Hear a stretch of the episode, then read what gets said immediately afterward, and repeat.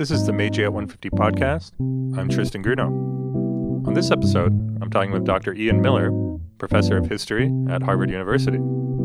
Dr. Miller is the author of The Nature of the Beasts Empire and Exhibition at the Tokyo Imperial Zoo, published by the University of California Press in 2013, as well as co editor of Japan at Nature's Edge The Environmental Context of a Global Power, published by the University of Hawaii Press in 2013.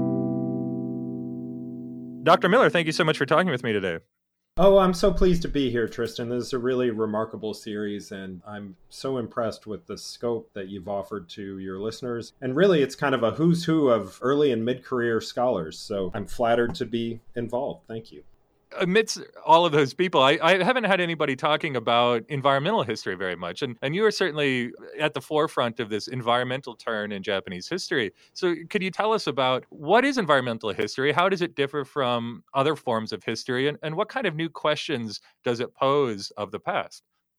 From late in my graduate training, I've understood myself as wanting to contribute to what we might think of as an environmental turn in the field. And that is building on work by Conrad Totman, Brett Walker, Julia Adeney Thomas, and a host of others. Fred Notehelfer has a couple of early and excellent articles on related topics as well. And, you know, I somewhat anticipated this question when we started talking about the Meiji 150 series and what it might mean. I'll begin to address the question through that, thinking about what it means to commemoration, anniversaries, and so on. What sorts of chronologies do we wish to elevate? What kinds of dates and events matter for us? What's worth commemorating is really the question when we come around to these kinds of anniversaries. And, you know, one thing that happens with history, a truism about what we do is that the past changes with its present. And for me, really, what distinguishes our present moment from the vast scope of human history that has preceded us is that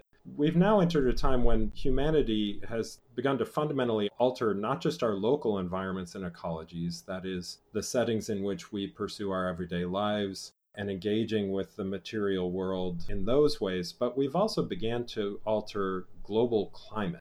And that is something new under the sun, to quote eminent environmental historian John McNeill. For the first time in history, we are the first generations to be consciously aware that we are actively undermining the material conditions of human life, thriving, and well being. And that is something new that really requires us to think differently about time and about what it means to practice history and the humanities more broadly in environmental history, we keep hearing this term Anthropocene. So, what exactly is the Anthropocene, and how has the Anthropocene fit into your own historical research?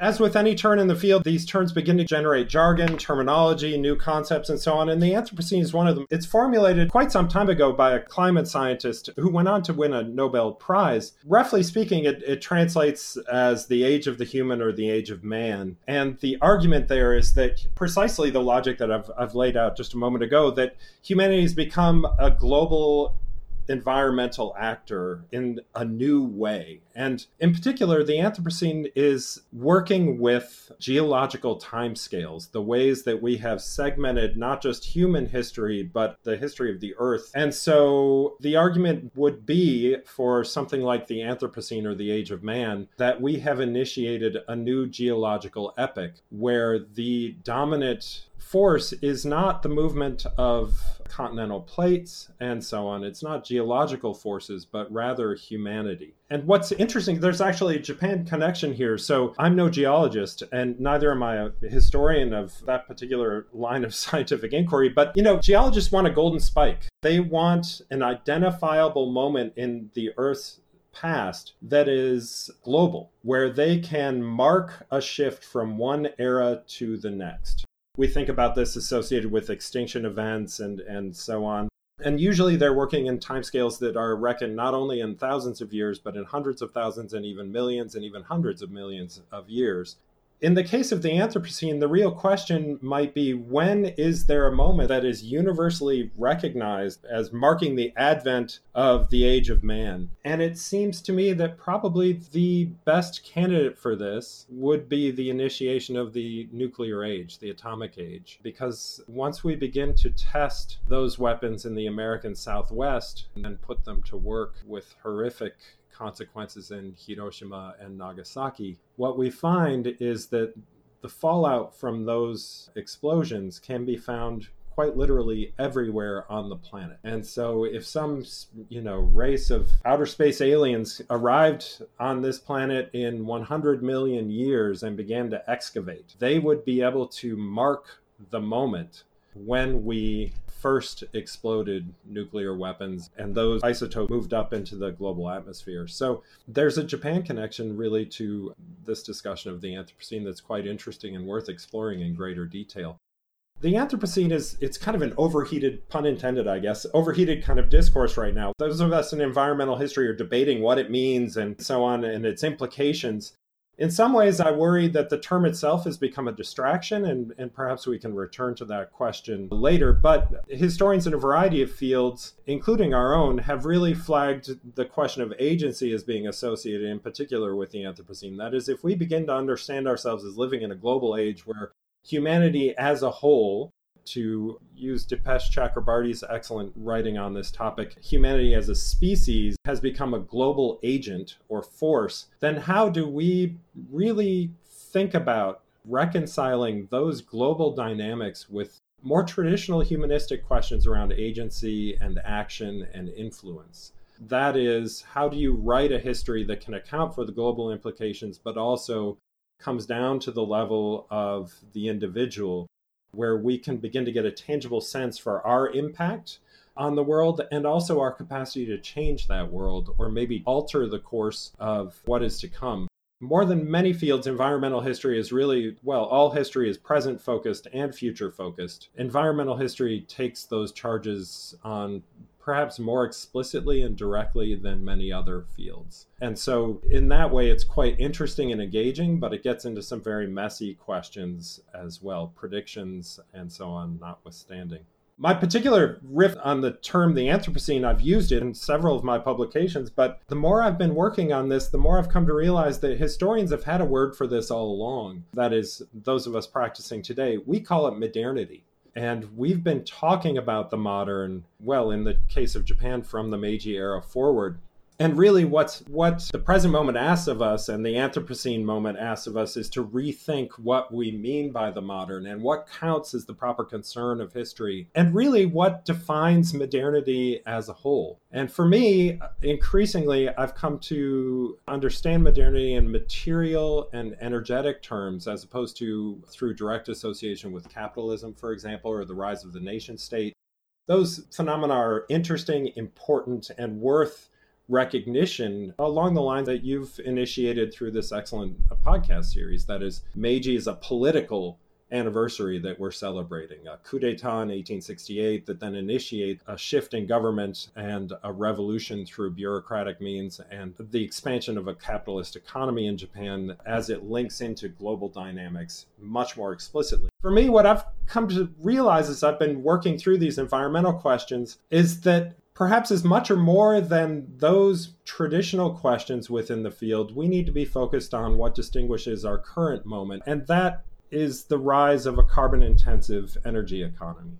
And so that shift is part of why I'm uneasy in some ways with our celebration of Meiji. And I think what's great about the anniversary is it asks us to return to these questions and ask what's changed? How do we do things differently? And really, not incremental change in how we practice history and the humanities, but really the revolutionary shift in method and approach and questions that could be required as we seek to come to terms with the Anthropocene, with this new notion of modernity as a carbon intensive energy, global energy regime. And so, just you can go all the way back to the arrival of Commodore Perry in, in 1853 and the return in 1854. And when we look at those marvelous prints that so many of us use in our classes and so on, that John Dower has published online on the MIT Visualizing Cultures website, for example, on black ships and samurai, we go back and look at those woodblock prints of Perry's ships arriving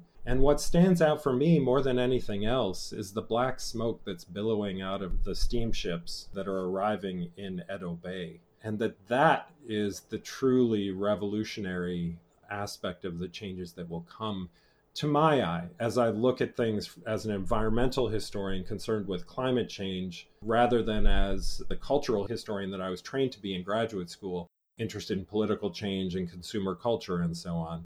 And so, really, what I think environmental history and the notion of the Anthropocene, environmental humanities, as a, a more encompassing field might require us to do is really rethink how we look at the past, what we wish to commemorate, and in my case, what we talk about and what we haven't talked about when we talk about modernity in Japan.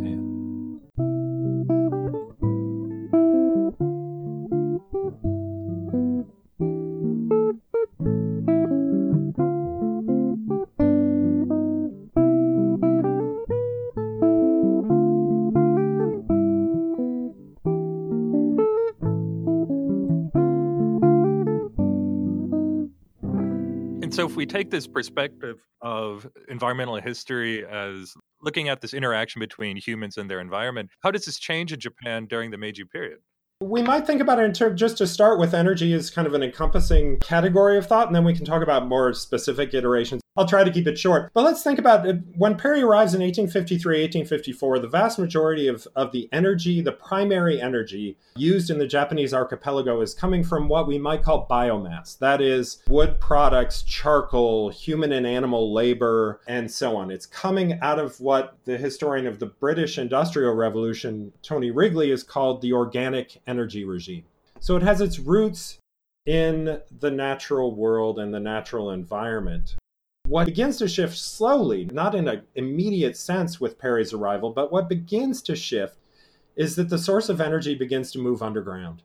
It begins to move into coal mines down in Kyushu and up and eventually in Hokkaido, up in Tohoku and Fukushima, for example. And that transformation that is at first slow and uncertain and then very fast and seemingly predetermined as if the future is right there and self-evident. That transformation is really quite interesting to look at and it happens given the, the slow beginning point it then happens seemingly all at once. By 1900 and 1901 depending on how you look at these things the majority of the primary energy used in the japanese archipelago is coming from coal. It's coming from carbon fossilized sunshine, to use the memorable phrase of the historian Alfred Crosby. That is, millions of years of biomass that have been compressed into carbon that then can be exploited very quickly. And so that transformation is really fundamental and it's it's behind so many of the dynamics that we think about when we think about what defines Meiji. And when we talk about Meiji as one of my advisors, Carol Gluck, has made eminently clear we're always talking about modernity one way or the other. And so, behind the modernity that so many of us associate with Meiji, even when we begin to blur it in some of the best new work uh, in your series, actually begins to really frame Meiji in a, in a longue durée. And I find that to be really exciting. It's where my works wanted to go after my first book. But then I began to dig into the energy stuff and realized indeed something is changing quite radically where I'd hoped to find continuity. And that something is the energy regime. So that's what's changing in Meiji for me most immediately is the shift from an organic energy regime to a carbon intensive energy regime centered around coal. That remains in place until roughly 1960 or 1961. So the the decade after World War II, when the Japanese economy enters the so called miraculous phase, that's also the decade from 60 61 forward where Japan really more fully transitions to an oil economy.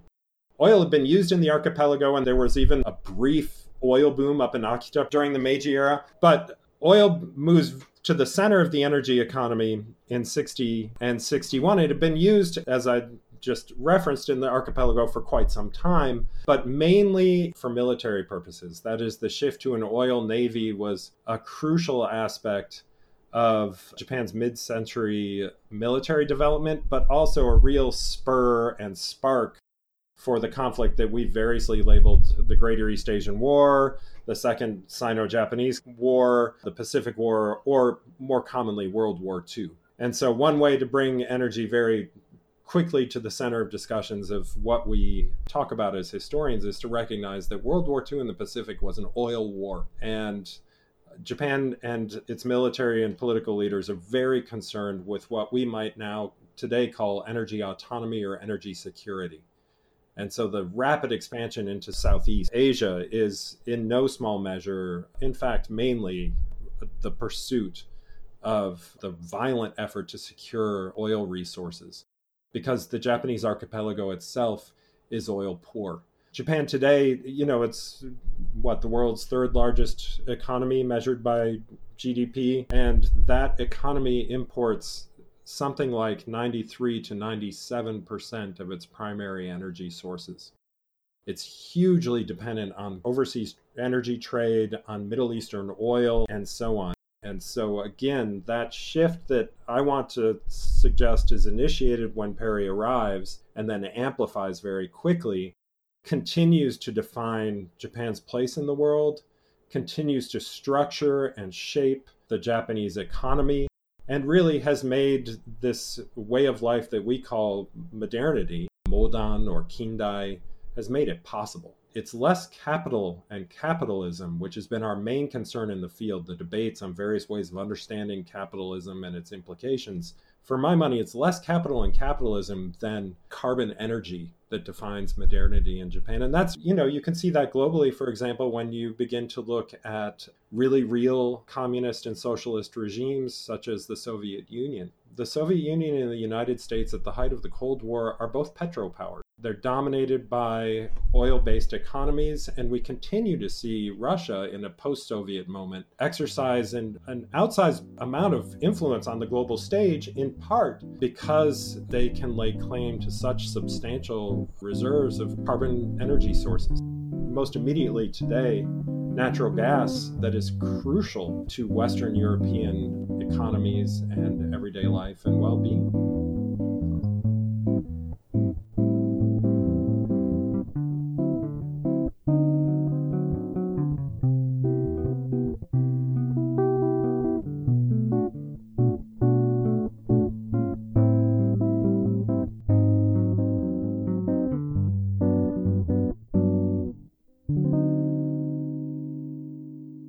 This research that you're doing on the electrification of Tokyo, I understand this is part of this Mellon Foundation New Directions grant. Yeah. Could you tell us a bit about that? I mean, we think of modernity as being electric, especially in a place like Tokyo. Yeah, just, electricity fascinates me. I'd actually started out wanting to write an environmental history of Tokyo. I, there's this wonderful book called Nature's Metropolis by William Cronon, and it looks at Chicago through an environmental lens and looking at how various commodity chains knit Chicago into the American frontier and transform the frontier, and in the process, transform the city.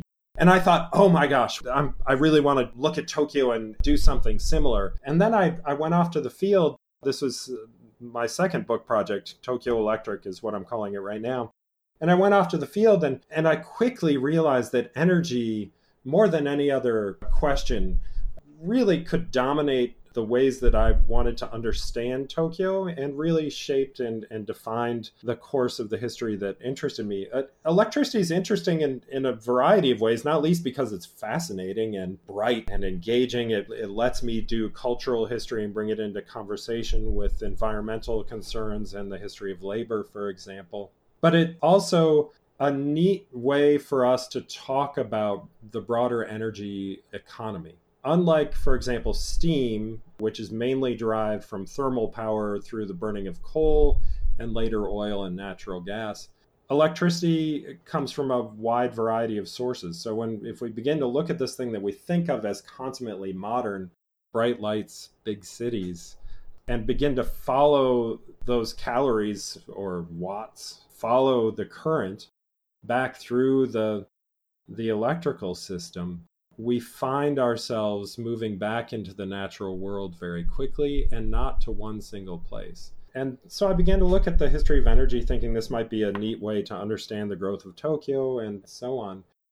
What I quickly discovered, one of the things I discovered, and I'd, I'd actually hoped to write my second book without ever using the term modern. This was a prompt from my advisor, Greg Pflugfelder, who had in graduate seminar turned to us and, and asked us we were looking at one particular book and, and he asked us what would this book look like if we removed the term modern or its synonyms from the text what would look different how would we understand the world differently and so on. And I thought this is a wonderful thought experiment. I'm going to try to pursue a project where I'm not going to talk about modernity. I quickly then, as we've discussed, hit on the energy and electricity, and then discovered that, you know, one of the ways that we talk about the modern, Harry Harootunian, for example, and the invocation of coeval modernity, that is modernity that's developing globally along a roughly shared chronology, let's say, while manifesting through radical unevenness through development and the work of capital and capitalism and industrialization. One of the things I quickly discovered is that when we look at the history of electricity, at least, Japanese modernity indeed is right there with the development of North America and Western Europe. And so Japan electrifies very, very quickly. The Tokyo Electric Light Company, the precursor of the company that has become TEPCO, the owner of the troubled Fukushima Daiichi nuclear power plant, is founded in 1883, something like only three or four years after creation of the Edison Illuminating Company in the United States. And so that chronology matches up to a very surprising degree, and it's not coincidence. They're looking at Edison's work, and indeed, several Japanese engineers go over and work with him in New Jersey. And lest we think that I'm somehow putting the Americans ahead of everyone else, it's worth recognizing that the British and, and the French and the Germans were in some ways ahead of the curve. So I don't want to overstate the synchronicity of this chronology, but it, it is interesting to think that Japan and the US, at least in terms of electrical development, are beginning at roughly the same time. And then by the 1930s, let's take 1929 as a turning point. You know, the advent of the decade of the 30s, where the contradictions of, of capitalism become evident and we see a turn into fascism in Japan. By the 1930s, urban Japan has electrified to a really stunning degree. And, and I've been questioning these the data I'm about to give you, and, and I would love an email from someone if they find better information. But according to the materials I've been digging through, looking at some of the Nempyo in Japan and so on, by 1933, electrical lights are found in something like 44% of the homes in England. The advent of the Industrial Revolution is an English invention coming out of coal and its manipulation and use for generating steam power. That same year, so we're 33, 1933, the US, Edison's America, 68% of the homes are electrified. Germany, 85%.